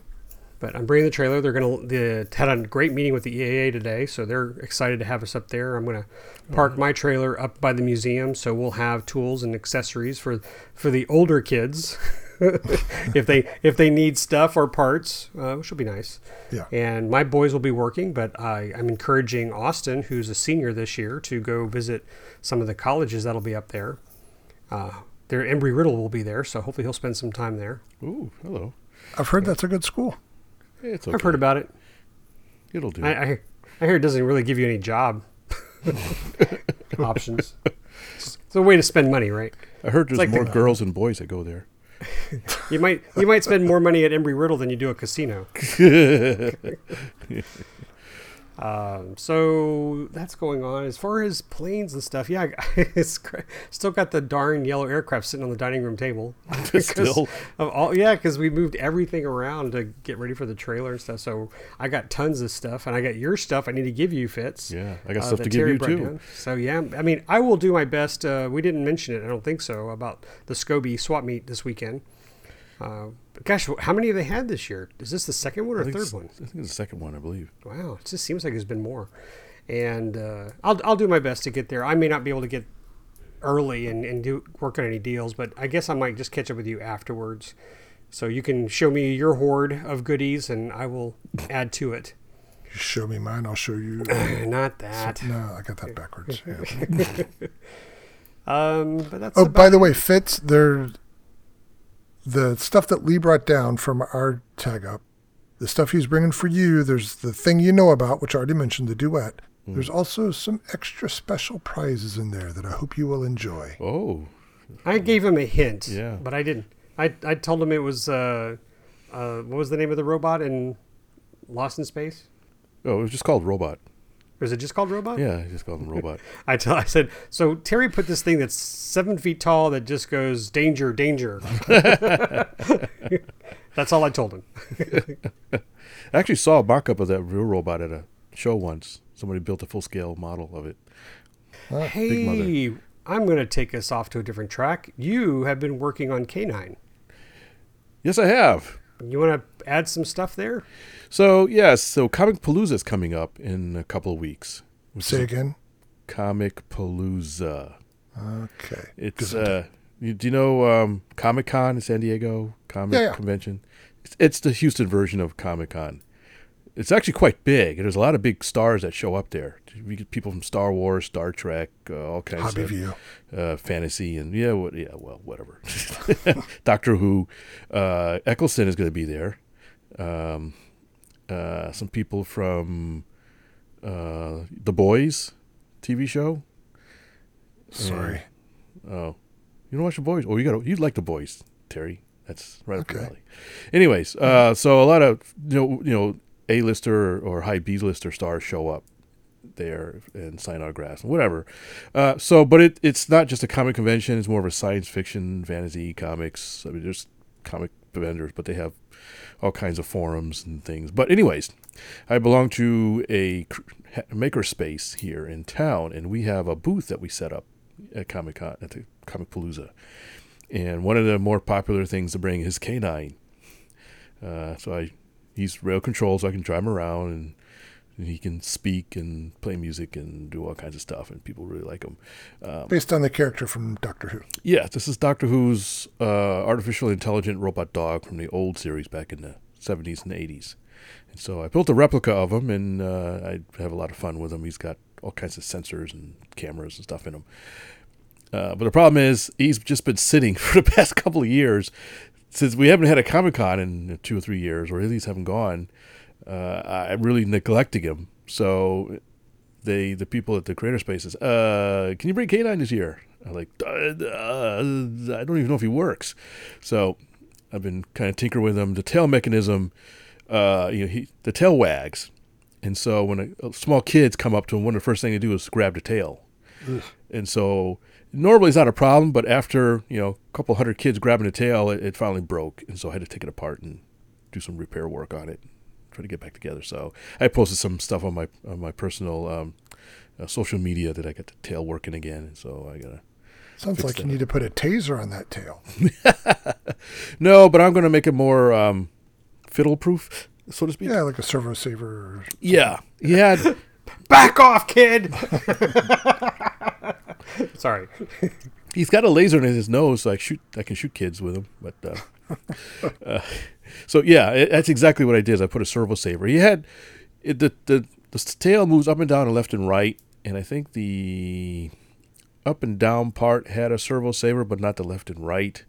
And ultimately, left and right mechanism broke, and so now both up and down and left and right have servo savers on it, so kids can grab it with wild abandon.